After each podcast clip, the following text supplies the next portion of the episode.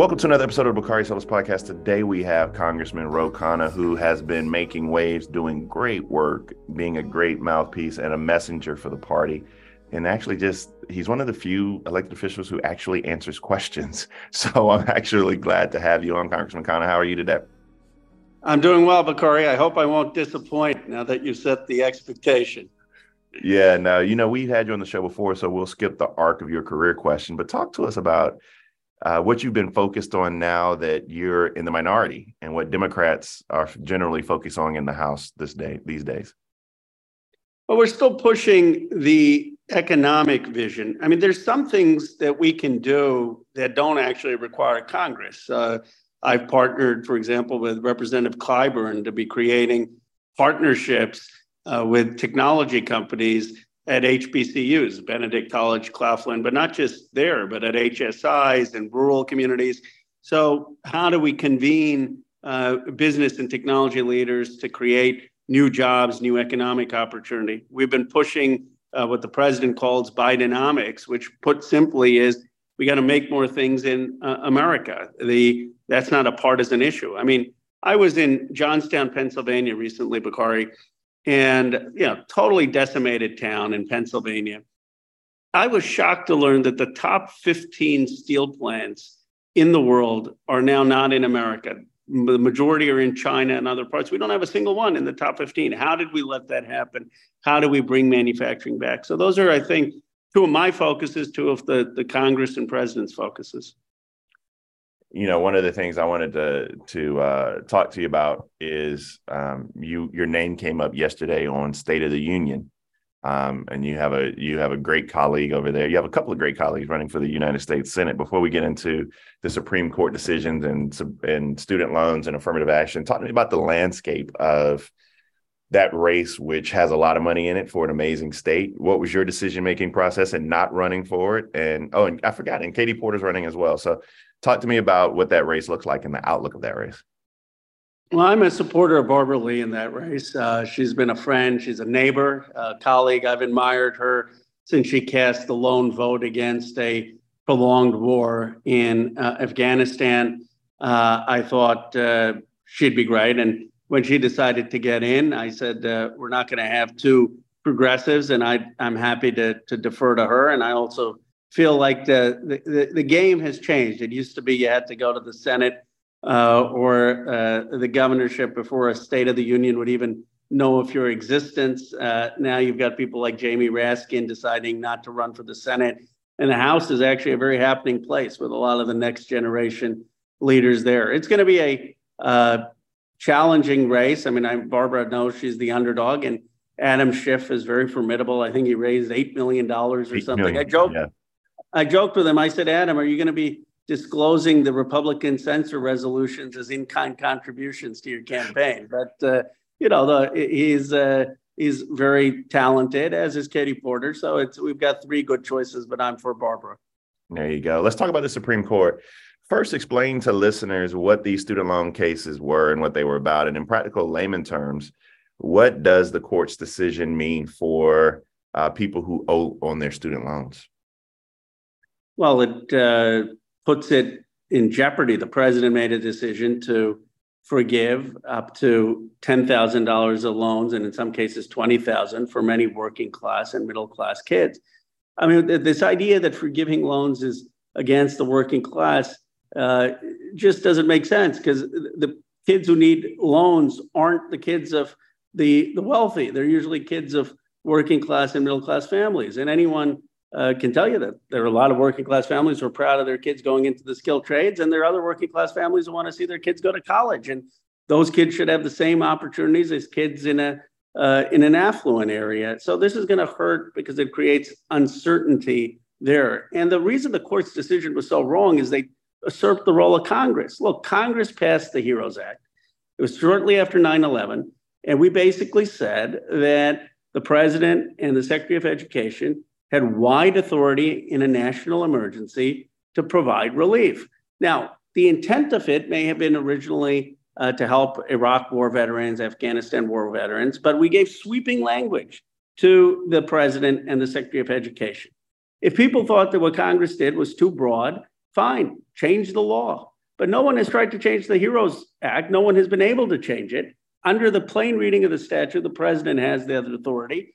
But the Justice Roberts thought, well, he wants to change the reading. And that's what was galling about that opinion. He's playing Congress when he's supposed to be interpreting what Congress does.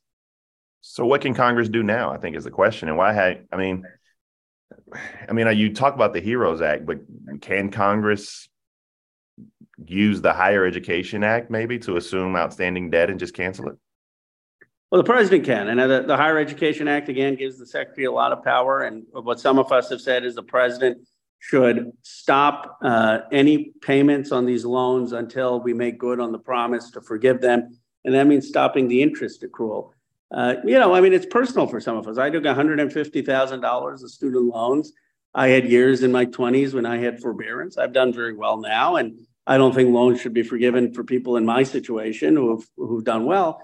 But there are a lot of people who are not as fortunate, and uh, it's a big deal when you have 600, 700 bucks of monthly payments, and then you see the number keeps going up. I still remember oh, yeah. it used to, used to go up. So stop the stop at least the interest accrual stop the payments. And the president, I think, can do this under the Higher Education Act.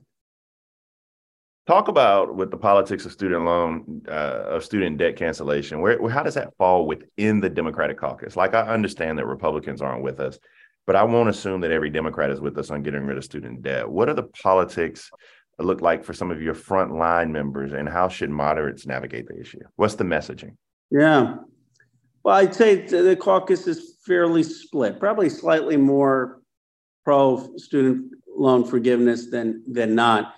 Uh, and one of the things I'd say is uh, to talk about who the people are who are getting uh, student loans, and a lot of them are first generation to go to college. A lot of them are the daughters and sons of working class Americans. So I think we need to to be telling the stories more about who who this is impacting.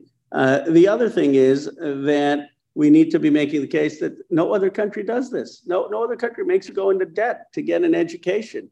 And we should be talking about education, whether it's a four year degree or vocational education, uh, as uh, something that should be free in, in America and not force you to go into debt. But I, you know, Bakari, one of the things I think the party shouldn't do is pit the working class uh, and, and, and skilled trades against those who are going to college. I mean, the reality is we need both.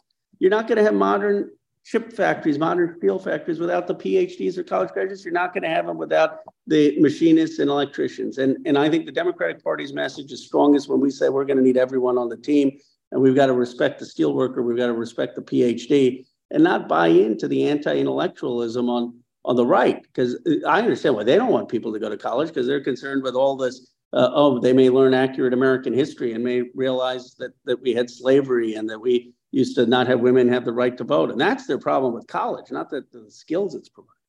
This episode is brought to you by Cars.com. When you add your car to your garage on Cars.com, you'll unlock access to real time insights into how much your car is worth. Plus, view its historical and projected value to decide when to sell. So when the time is right, you can secure an instant offer from a local dealership or sell it yourself on cars.com. Start tracking your car's value with your garage on cars.com. This episode is brought to you by Thomas's. Thomas's presents Pondering the Bagel with Tom. Oh, the paradox of the bagel! Tis crunchy yet soft, tis filling yet has a hole, tis a vehicle for spreads, but only travels from toaster to plate. Thomas's, huzzah! A toast to breakfast. Let's switch gears to affirmative action. Similar question What happened in layman's terms, and what does it mean for Black and Brown students who apply to college this fall? Well, I'll be candid. It means that Black and Brown students are going to have uh, a slightly less of a shot of getting into uh, some of these top schools uh, as they would have before the decision. We know this in California. We know that after Prop 209, when affirmative action was banned in, in California, uh, black and brown enrollment fell dramatically. And eventually, California has figured out other ways and things have improved, but it's, it's still not where it needs to be. Here's why this is bad for an Asian American student. As I say, this is an Asian American. Uh, first of all, it's totally oblivious to history. Uh, you know, my parents wouldn't have been able to come to America if it weren't for the Civil Rights Movement and the Immigration Reform Act of 65 that opened the door to Asian Americans uh, to, to come here. And uh, the reason there's so many Indian faculty at HBCUs is because the Harvards and Stanfords didn't hire Indians in the 60s and 70s. And that's the truth. They all got jobs. Uh, just as Nikki Haley's dead, but I digress. Yeah. I mean, I mean, for Nikki Haley in particular, not to recognize the debt that uh, the Indian American community owes to the African American community. And that's on one way. I look, the African American community, uh, John Lewis has acknowledged the debt to Gandhi or something. But the point is that this is uh, the height of hypocrisy for Asian Americans to now come and say, well, we don't want to uh, provide opportunity for African Americans. But the other thing, Bakari, think about this. You're going to Harvard. And you know people at Harvard and Yale and all these places. You know, I went to some of these fancy uh, fancy schools for, for law school. And half the people there want to become president, and the other half want to be on the Supreme Court, and they want to be Congress, or they want to run Apple or Google. Tell me something. Are you going to have a better shot doing that if uh, you don't have enough African American and Latino kids in your class? Is that is that the path to like becoming president of the United States, or being in Congress and getting anything passed, or being an effective CEO? Or do you want the campus to look like the world you're going to graduate in? So I think we're doing a terrible disservice to people in these cl- college classes, Asian American white kids, if we're not going to expose them to the world that they're going to graduate in. And I think that's really the sad part of this this uh, decision. It's bad not just in depriving African American Latino kids of the opportunity they should have, uh, but it's actually depriving uh, the students going there in a lesser diverse environment. Let me ask a California specific question uh, because you've had Prop 209 in place. Can you explain what Prop 209 is and how do the affirmative action cases affect Californians? So the Prop 209 basically did what uh, the court has now done, which is it, it, it bars race uh, as uh, a consideration in public uh, education and in public decisions. And we saw 40% decline in enrollment of African American Latino kids the year after Prop 209.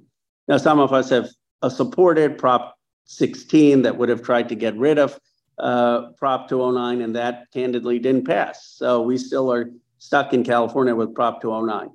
But what the universities and colleges have been able to do in California after 25 years is ask qualitative questions on essays, uh, figure out how to uh, build diversity through uh, more extraordinary outreach efforts in ways that compensate for not having affirmative action. It was painful lessons learned.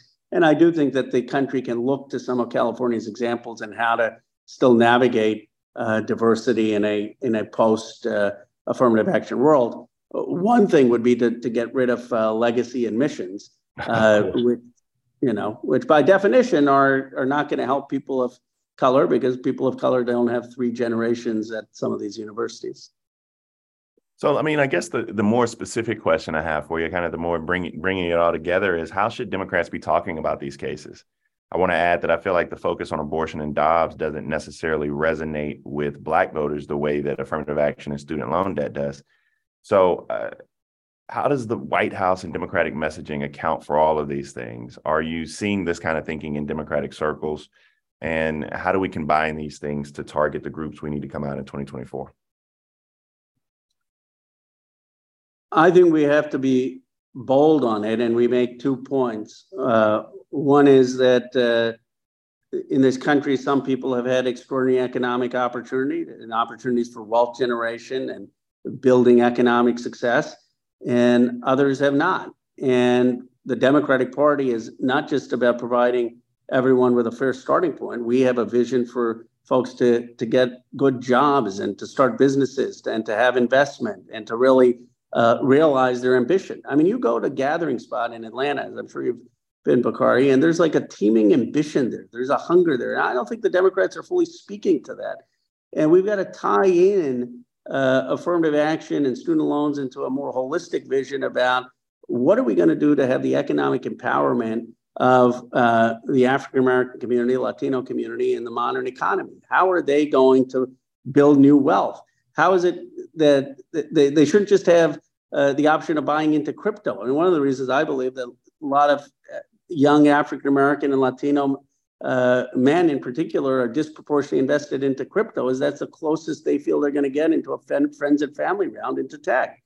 And I, I just think we need a holistic vision of wealth building uh, for the, for those communities, and then tie in student loan forgiveness as a one thing we can do to help people build wealth. Tie in affirmative action is one thing we can do to help overcome the 10 to 1 racial wealth gap. And the second point I'd say is we can't beat China if if we have uh, significant populations. Well, why is beating why is beating China important? Well, uh, I think we want to remain the world's strongest economy in the world. We want to have manufacturing in this country. We want to lead in AI and technology because I think our values of ultimately uh, liberty, freedom, multiracial, multi-ethnic democracy are are are better, stronger values, and and we don't want to have uh, China outstrip us in technology and manufacturing uh, in the way they have. And and so for America to succeed uh, in in a economy where we're 330 million and China's 1.2 billion, we're going to need everyone. And right now we don't have that situation. Let's talk to 2024 briefly before I let you get out of here and go finish changing the world, starting with the great state of California. Um, but explain to folk how close we are to getting the House back. Um, and even more importantly, what what does a Democratic majority actually mean for everyday people? First of all, Hakeem Jeffries has done a phenomenal job, and and I think if you asked anyone in the Congress, they'd say he's uh, very well liked, and that's a hard thing to do in the Democratic caucus. He, I don't know how he's gone as long as he has without having people say bad things about him, but genuinely, you, don't have the traditional stories coming out of the leaks of Democrats complaining. So we're in a good spot with his his leadership. Uh, yeah, this may seem trivial, but he'll text you back. It used to be in you know the older leaders, and I respect them all, but you had to schedule four meet, you know, four calls and emails to schedule something, and Hakeem's just much more informal, and that's been a a, a welcome change. Uh, I I think we've got a great map. I think the fact that Donald Trump is likely going to be their nominee, puts a lot of seats in California and New York in play, uh, seats that uh, uh, are critical for us to build a majority. So I think we have above a 50% chance of, of winning, especially if Trump's the, the nominee. I mean, we could win three to four seats out of California, and I think we're going to win back some of the seats in New York that we shouldn't have. I don't know uh, what the fuck happened in New York, Congressman. That was just a travesty. We lost we lost seats that when you look back at it, we should have we would have had a majority. What what states are you watching personally in terms of opportunities for gains? And on the flip side, where are we most concerned in terms of where our frontliners or those purple seats that we need to be watching out for and people need to contribute to? Well, I, I am uh, optimistic about California with uh, Mike Garcia seat, with Aldeo seat. We've got to hold Katie Porter seat. Uh, I'm optimistic Sean Patrick Maloney's seat, which we lost in New York, a number of the other seats, especially now that we've gotten clearer that we're a party for uh, funding public safety, that we're for funding police. We need police reform uh, and uh, against police violence, but we're not in any way for defunding uh, public safety. I think that messaging has been clear. I, we have opportunities in Wisconsin uh, and and even in, some of these other states with the the maps. I mean, as you know, the Supreme Court has been surprisingly good on some of these decisions, and so I, I think those opportunities will will will have a better sense by the end of the year uh, as candidates emerge. The frontliners, I think, of, of course, in the in the battleground states where we've got people in Pennsylvania we need to to protect. We've got a, people in Ohio and uh, in in some of these other uh, swing states that are going to have tough races. And the DCCC is often the best place where you can at least find out uh, who the people are who need the biggest support. Well, Congressman Khanna, we appreciate you. We love you. We see you traveling the country. You are by far one of our best messengers, and I uh, appreciate all the work you do. Thank you for joining the show again. We'll call you back. Well, I appreciate you, Bakari, and we're excited about your future, whatever form that that takes. A lot of buzz about what, what, what, what you, needing you, and and you you got a big voice already with your podcast and uh, on TV. Uh, but I know there's going to be a, a meaningful public service in your future, and uh, I'll just end with this one point. The next generation gives me so much hope. You want to see the future of the Congress uh, or the country? I say, come to the Congress, meet Maxwell Frost, meet Delia Ramirez, meet Jonathan Jackson, meet Jasmine Crockett, uh, Abigail Spanberger. You know, that's the future of the country. It's not. It's not what you're seeing now. I mean, I'm a huge supporter of President Biden. He's got to beat Trumpism. but I'm excited about the next generation and what that's going to mean for the country. I appreciate you. Thank you so much. Have a blessed day. Thank, thank you.